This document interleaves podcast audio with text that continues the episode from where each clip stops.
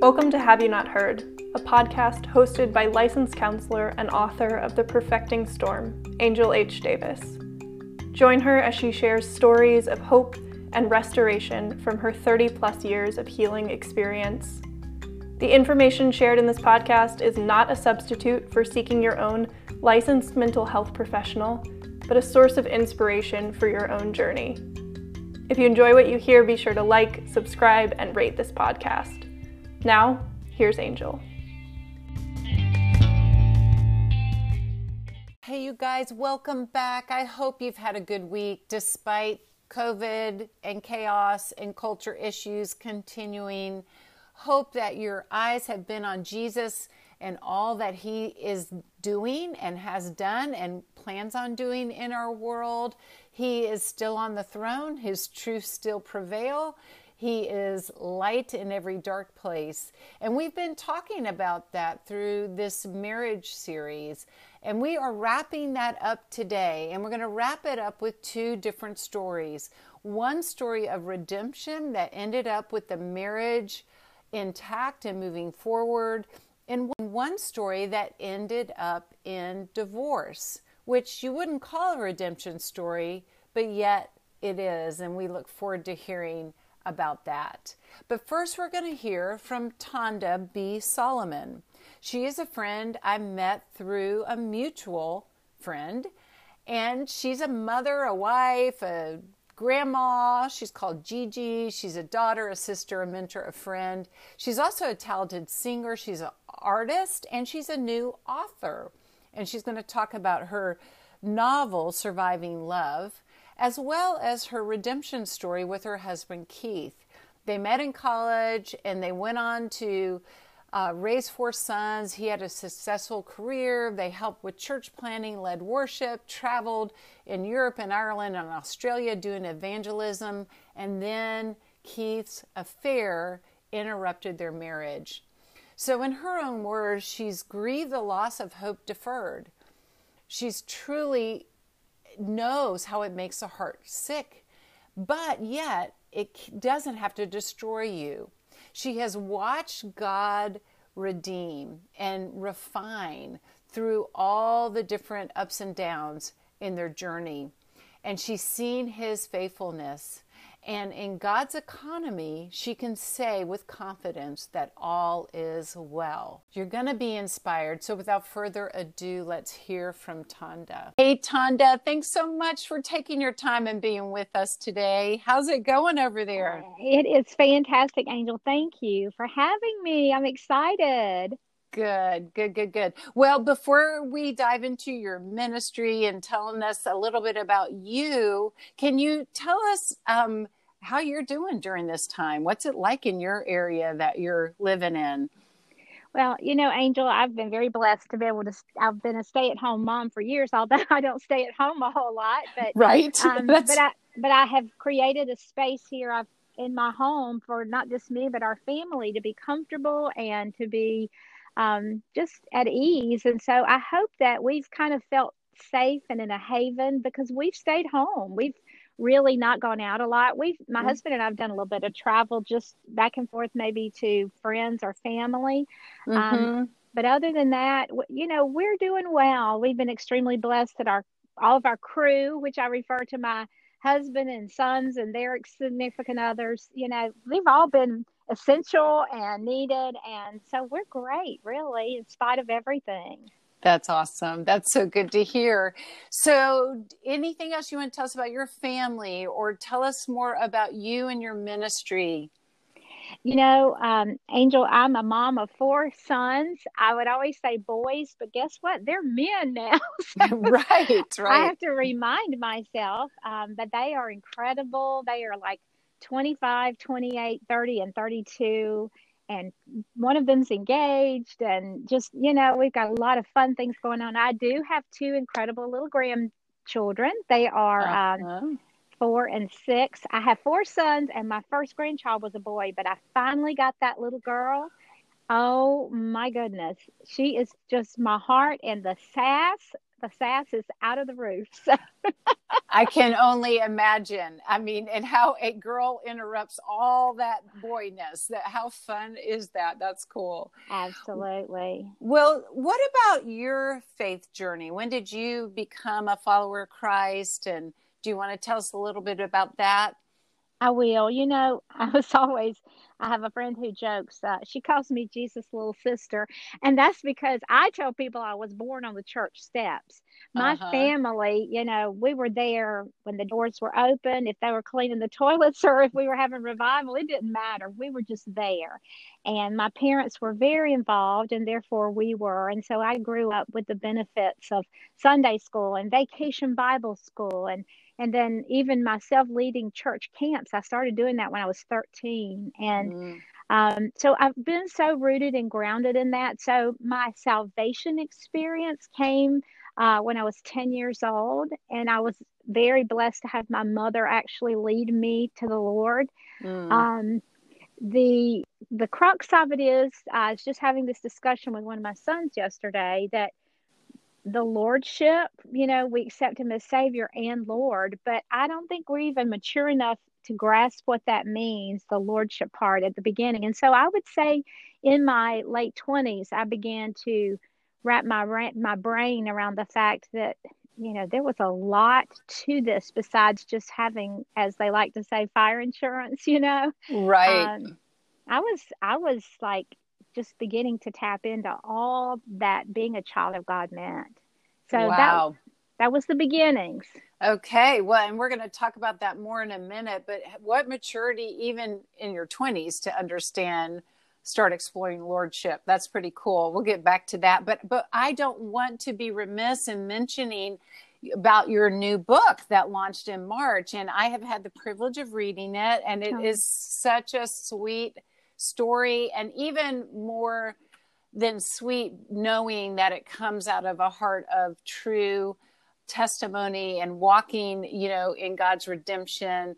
But it is a good beach read, good summer read, good Hallmark uh-huh. story. Absolutely. so, and you know what the cool thing is is that Hallmark stories are very predictable, but this story is um, right. Um, it's it's technically true. So I'll just tell you, my book is Surviving Love is the name of it, and it is a novel. Mm-hmm. Um, it did come out of my own story. And what I like to tell people is the story is not my story. It is totally fabricated in this very imaginative brain that I have. Mm-hmm. But the, mm-hmm. the girl in the story is 100% me. It is who I have become through years of life, living, uh, heartache, ups and downs. And I just wanted to share that with people in a very engaging way. And I think and I hope that's what my story does. That's great. I I would highly recommend it, and I think you do a great job in that. And so, do you mind uh, sharing whatever part of your own personal testimony you feel led to share with us? Absolutely. Um, I am a Georgia girl originally. I'm sure nobody can tell that from my accent. So.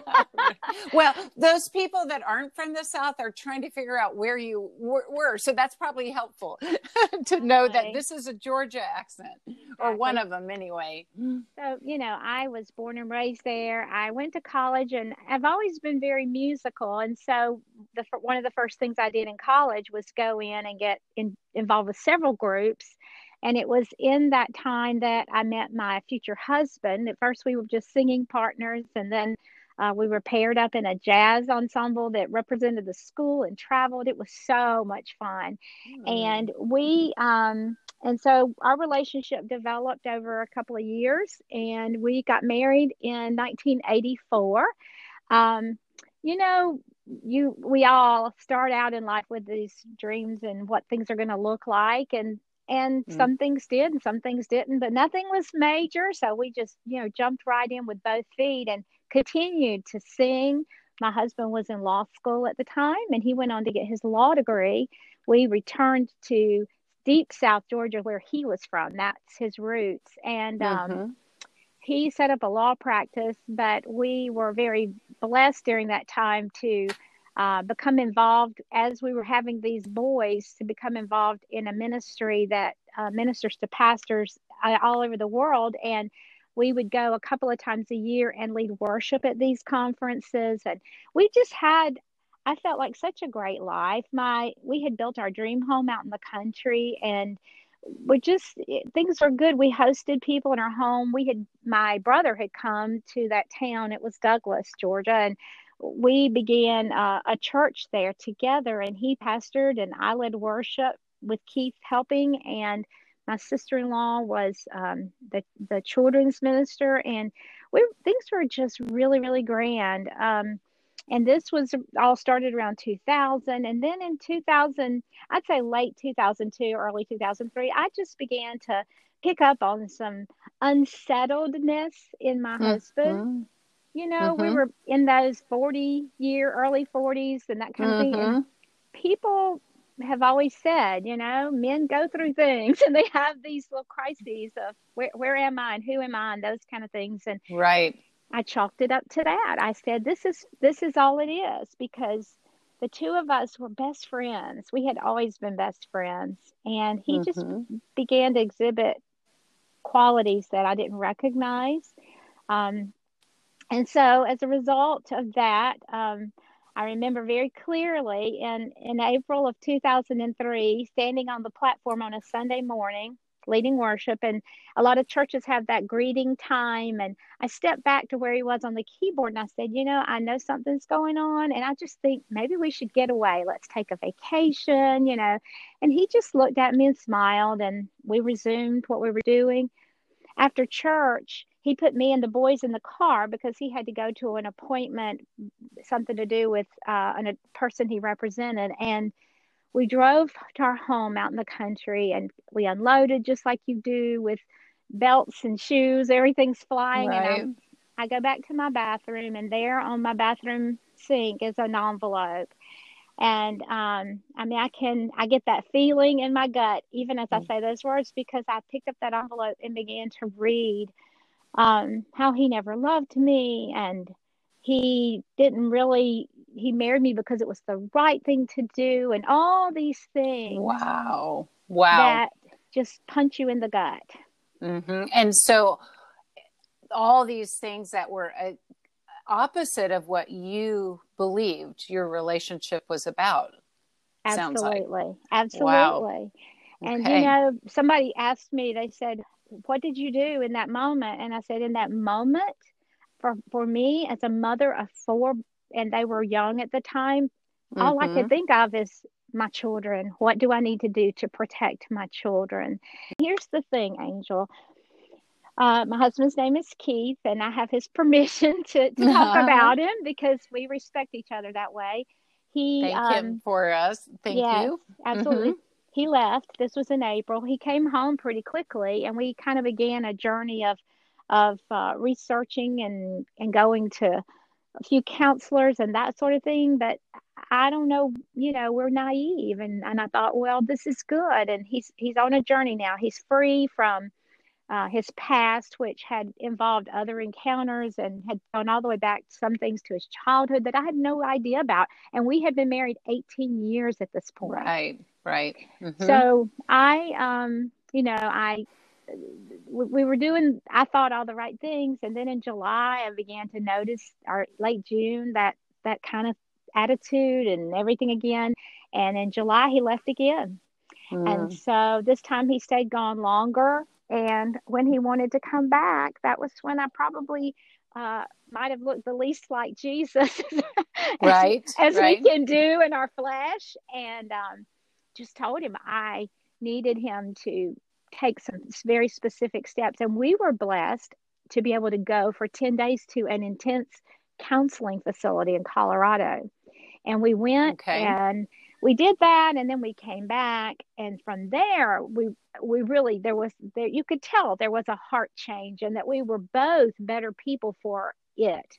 Right. Um, and then, as crazy as it seems, in October it happened again, and so that was when I really put my foot down. And um, from there, it was like that was all I needed to say. And he he, thank God, just decided that he wanted his family, and um, it's been a long, hard journey, but we are mm-hmm. just celebrated 35 years. So, wow, congratulations.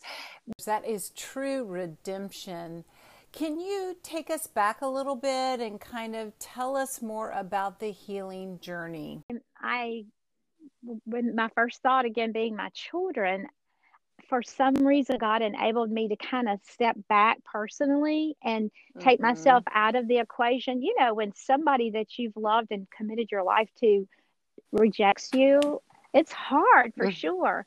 But for mm-hmm. some reason, I was just able to say, you know what, in this moment, it's not about me. It is about having these four boys. And for them, it was needing a father who was a mm-hmm. man of God and someone they could look up to.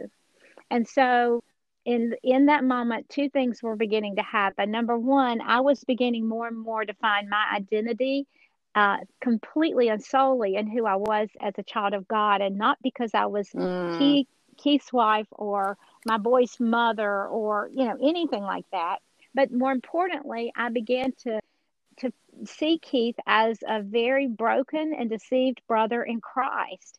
And mm-hmm. I, I had to remember, you know, at the beginning, we were just best friends. And so, what would I want to do for my best friend? And I, there was no, you know, I told somebody yesterday, I loved him, but I sure didn't like him very much. Mm-hmm. And mm-hmm. so, you know, God began to deal with my heart and he said, you know, Tonda, and, and listen, all this was not, there was a lot of discouragement and disillusion in my brain, but he would say, you know, I need you, you're supposed to love me with all your heart. So I meant, but love your neighbor as yourself. And I'm like, Lord, who is my neighbor? And he said, There's really not anybody closer to you than that man you sleep with every night.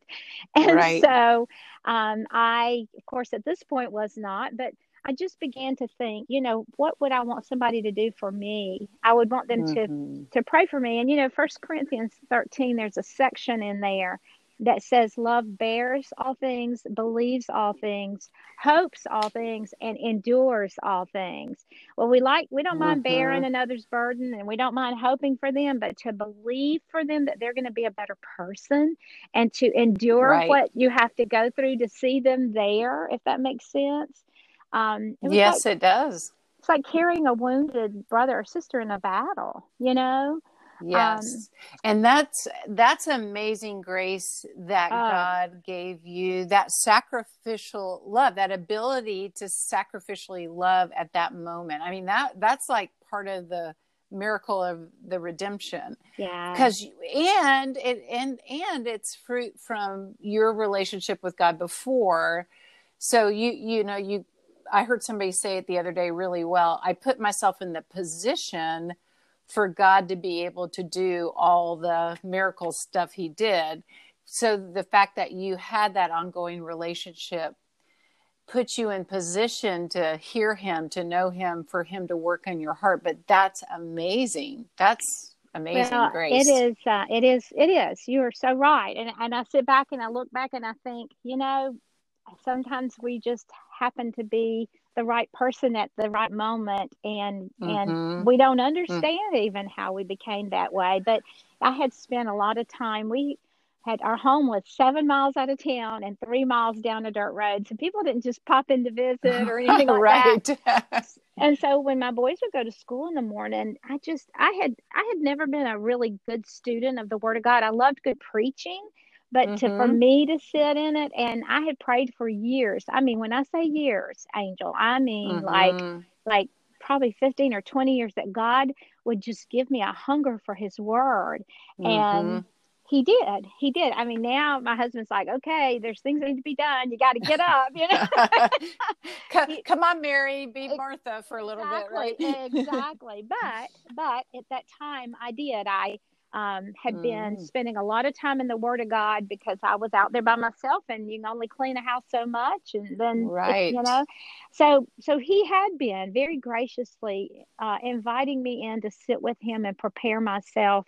I think when I was uh, four years old, I remember the very first Bible verse I ever memorized was in Psalms. Um, it says, "When I'm afraid, I will trust in you," and mm. I pull, you know, even something as simple as that being hidden in my heart, we should never underestimate the power of having children under the word.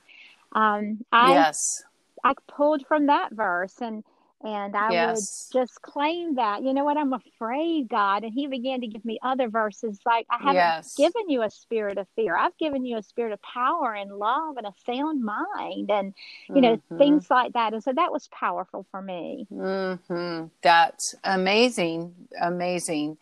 So the power of the word, uh, we don't want to underestimate the power of depending on Him, because who else could you depend on in that that moment and that in that place of crises, and then watching Him work and following Him. Um, very amazing. So through this this storm of your marriage and you know some people um, we have a different but similar story and I've told that so I don't need to tell more of that but i know that some people come to me and they want the quick fix. They want you know, oh, well, how did you do this and what steps did you take? But it's really a journey of transformation. Oh, So- yes.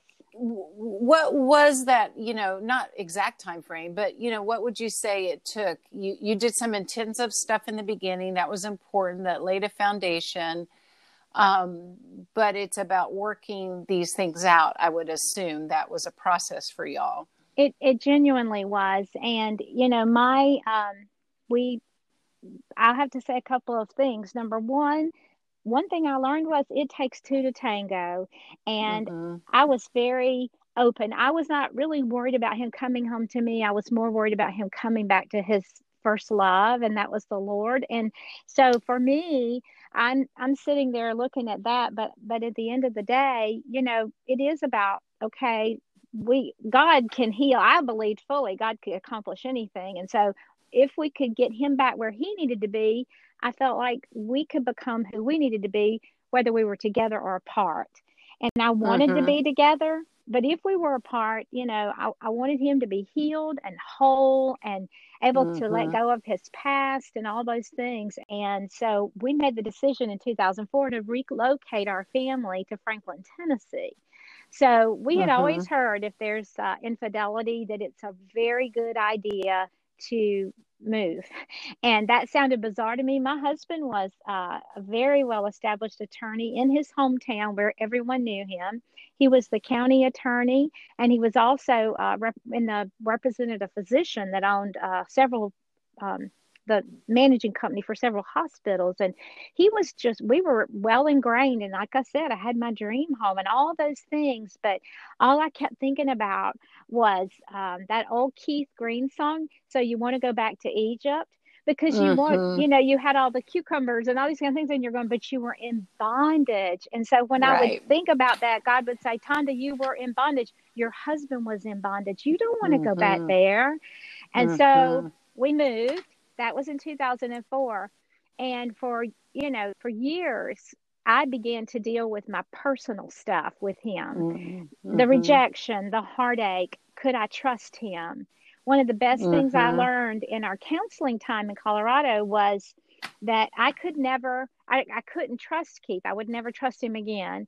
But but the counselor he said you should have never trusted him in the first place. And I'm thinking, Right. what? All right, wait a minute. And then he goes, and the truth is, he shouldn't trust you either. So I mean, Mhm. you know, your your brain's going, where are we going with this?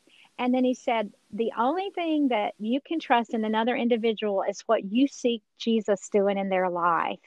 Mm. And we took that to heart. And, you know, one of the sweetest things that's come out of this angel is once we got settled here in Tennessee, uh, my husband began a practice of every single morning praying with me before he left for work.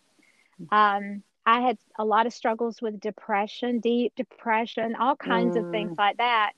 And um, he would pray with me every morning. It was good for our sons to see that. We would be in the middle of breakfast and getting ready for school. And if it, when he was about to walk out the door, everything stopped and he and I held hands and prayed.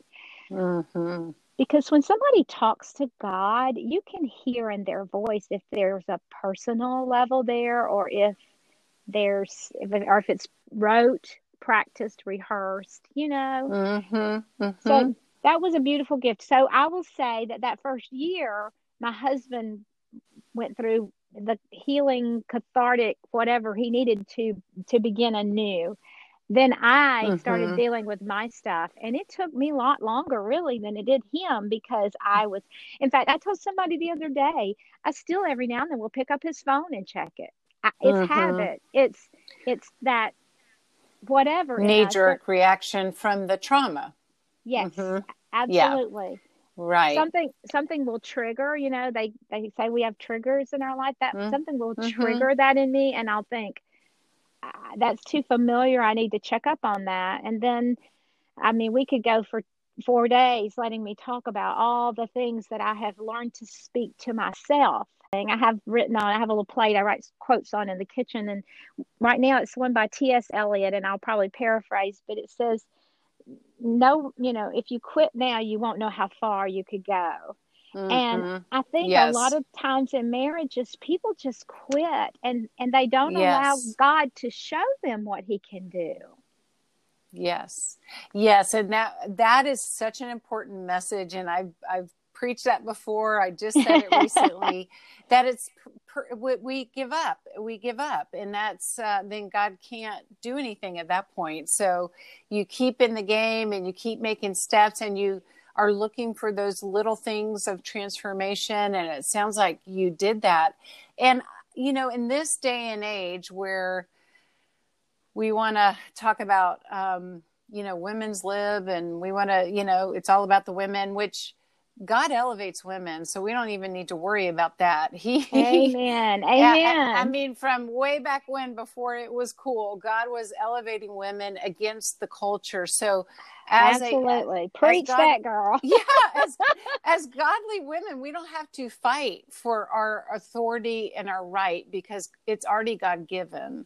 And so, when we submit, and that's what your story is so great about, it's showing us is you know, because a lot of people would say, why'd you give him that third chance? Why'd you give him that second chance? You know, e- even in the beginning. And, but you're staying in the game with God, you're listening to him, you're doing it his way.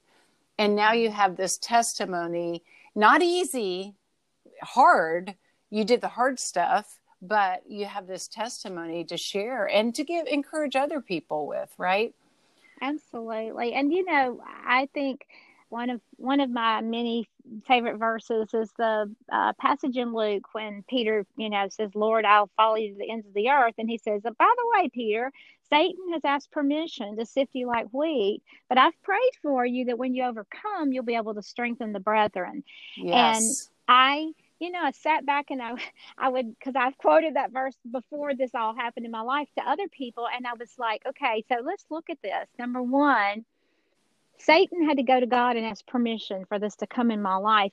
And God would not have put me in Keith's life if he did not know he would equip me to get him through or to see him through it. Now, I didn't get him through it, but I saw right, him through right. it. Mm-hmm. And then so so Satan came much like Job and said, "Have you checked out Tonda down there? She's got the house in the country with right. the four kids." And the and God goes, "Just wait a minute. I've I've got faith in my girl. She's we're going to do this, you know." And and at the end of the day, that's that was all a matter of me choosing to stand on what I'd always preached, to stand that, on what I'd sung about for years. Um, that, and that, that's powerful. That's powerful. Mm-hmm. In Malachi, there's a passage that says, um, it's, a, it's referring to the tithe, but it says, Test me in this and see if I won't open the windows of heaven and pour out a blessing. And then he says, Good measure, pressed down, you know, all the shaken together, running over. Mm-hmm. I, I began to apply that to what my entire family could look like if I just held on. You know, Exodus 14, be still, Tonda, and I will fight for you. I'm a big believer in putting your yes. name in scripture. Yes, yes. And then again in Chronicles, when he said, This battle is the Lord's, you just need to stand down. Today, this battle is mine. And I recognize that this really and truly was not about me. I had a lot of stuff I needed to deal with, I promise you. But in this moment, it was about my husband overcoming years of of uh, hidden secrets and mm-hmm. deceit in his mind to mm-hmm. get to the other side. And so that was what enabled me in that moment to forgive two and three and probably other times. But, mm-hmm. but, you know, God's word, we just got to hide his word in our heart or we're not going to survive. Mm-hmm. That is a great uh, word for somebody who's in the middle of it or there's marriage is going great or they've come to the other side. So that's amazing. Any last advice you would give people that seem to be an impossible place in their relationship? Um, there's I've been studying in the book of Zechariah, and in chapter nine at the beginning, there's a verse that uh, I had never noticed this phrase. It says, "For the eyes of humanity are on the Lord," and at the end, at the at the crux of everything, you're getting all kinds of advice from people. People are speaking into your life. This is what you should do. God mm. wouldn't expect you to put up with that. Who's who knows what God expects us to put up with or to be that his his girl in that moment, you know? Wow. And so don't listen to people. Lean into the Lord and remember his is not the loud clamoring voice. It is the still quiet voice. I would wake in the middle of the night. I could not sleep. And I would go and open my Bible in my lap and start reading out loud. And I might have been in the book of Numbers, but I just read out loud because I knew it was the truth. And I had been so lied to that I needed, I just needed truth being openly out in my home. And so I would just read. Mm. God will speak to you. He cares so deeply for us. We're His creation, and He's not going to forsake us. He's not going to leave us. He doesn't even blink away from our situation. So don't engage people's well meaning opinions and thoughts. You decide in that moment who you're going to be um, and and stand on that.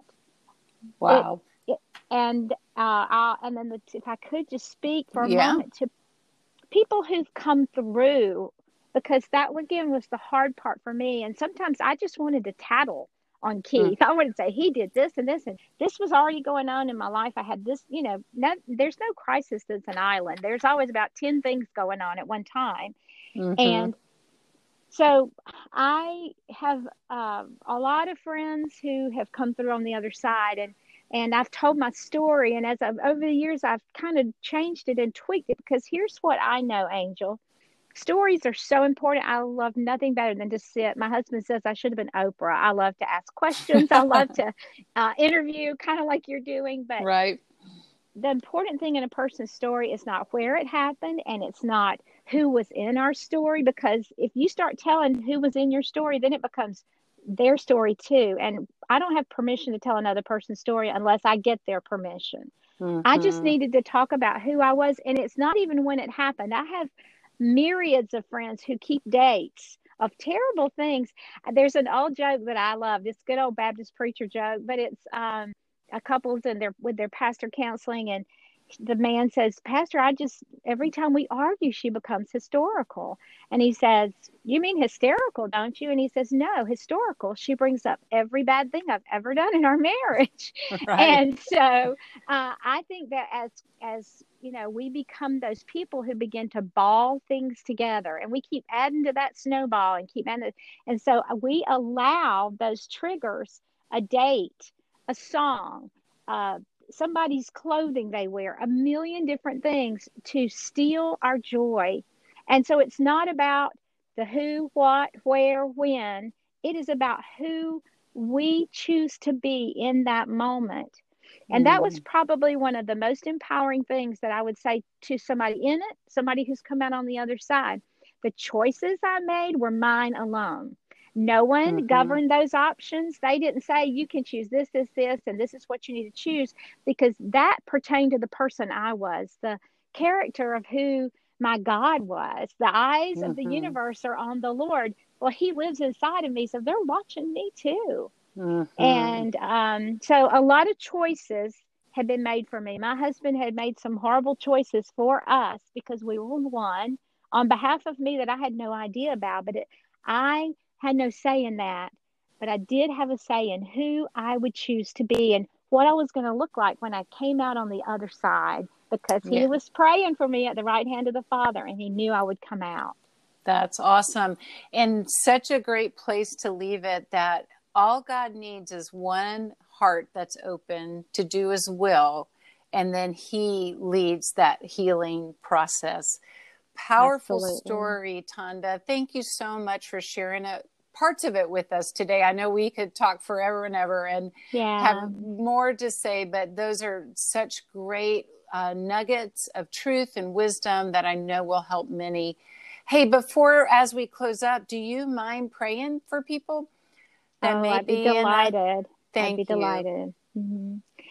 Father God, we just love you so much. You are so faithful and true. I, I can't thank you enough for telling us those were your that's your name, faithful and true. And God, I believe with all of my heart that the people today who are even listening in this moment, whoever they may be, they are listening because you know they need to hear the truth that you want to share. God, you love us so immeasurably and completely.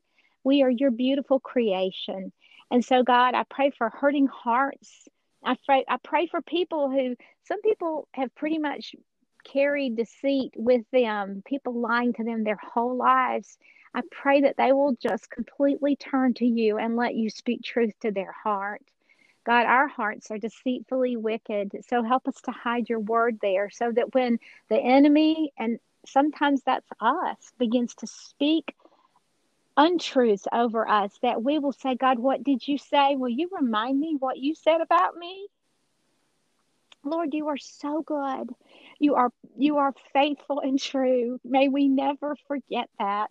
And one day when we stand before you, we won't give an account, God, for what anybody else chose, but we will we will give an account for what we chose and who we chose to be. God, give us discernment and wisdom and just that power and sound mind to choose wisely. And in the meantime, help us to love each other well as you have loved us. And we thank you and we praise you and we ask everything in your holy, matchless name. Amen. Amen. Thank you, Tonda. Thank you, Angel.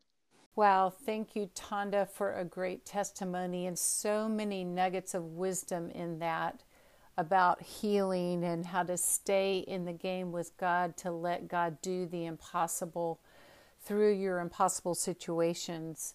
So, we're going to segue to another story, and this is a story of redemption through divorce. Like we've talked about, not every marriage is going to be redeemed. We live in a sinful, broken world. And so, one person doing what God can do in their heart does have the power to change a relationship, but eventually it does take two to make that happen. So, let's hear a story of one that didn't make it, that ended in divorce, and look at how God's healing prevails. And this is from a woman I'll call Susan.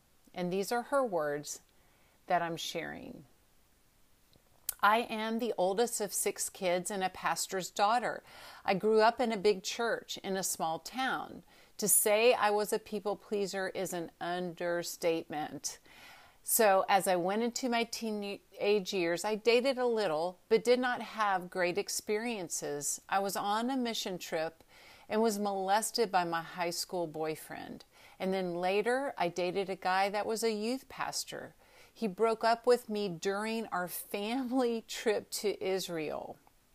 Bad timing, to say the least. And needless to say, I had some wounds from those experiences. And out of those wounds, I made a decision. I'm done with Christian men. They bring nothing but pain. So after high school, I went on to pursue a cosmetology license. And during that time, I met a non believer when I was buying a car. He asked me out.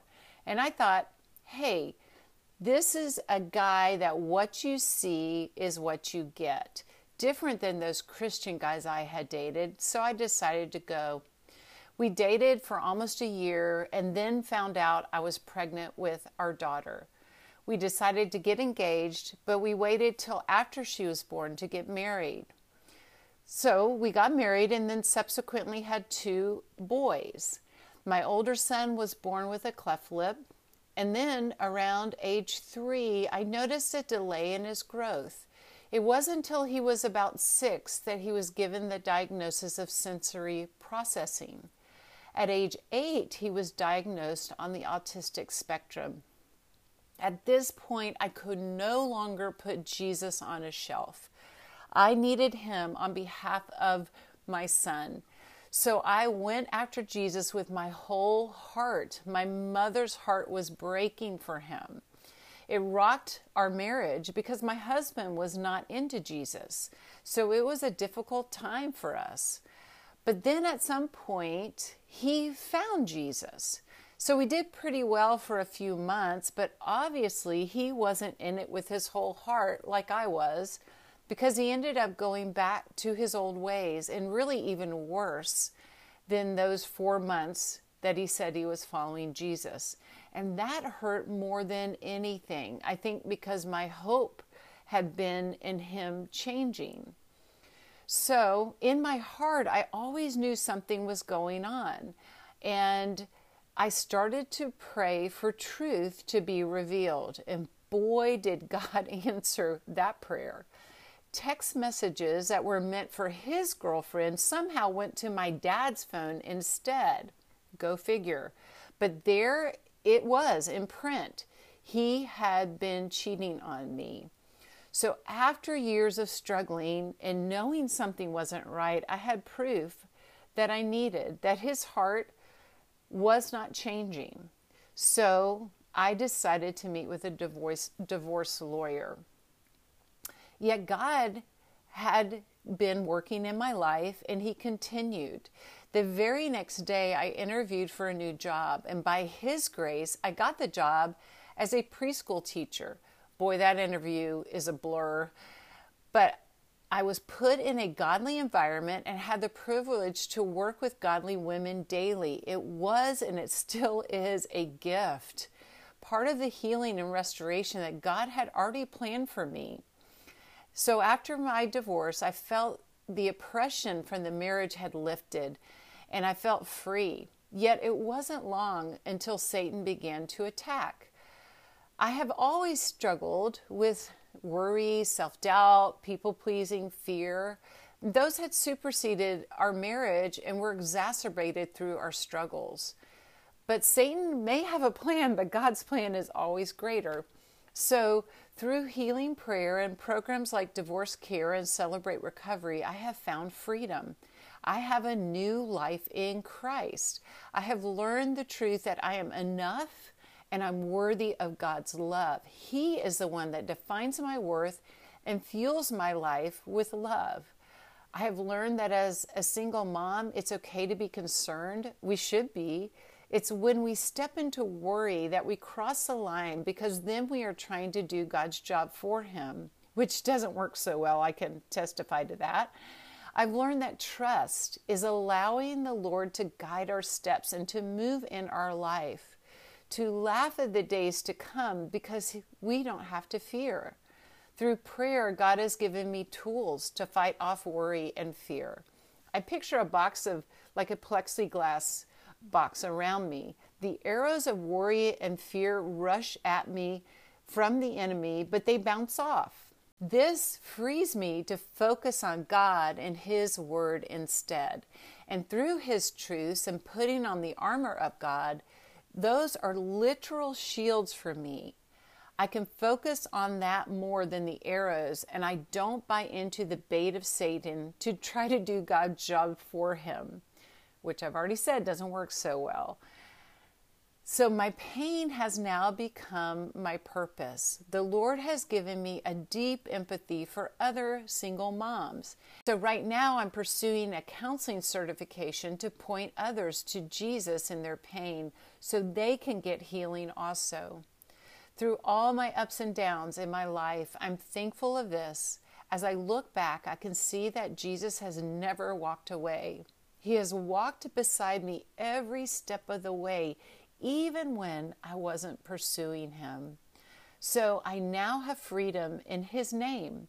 I have a life of joy and purpose through His redemption. And you can have that too. No matter what your life story is, seek Him and His truth for you. You won't regret it.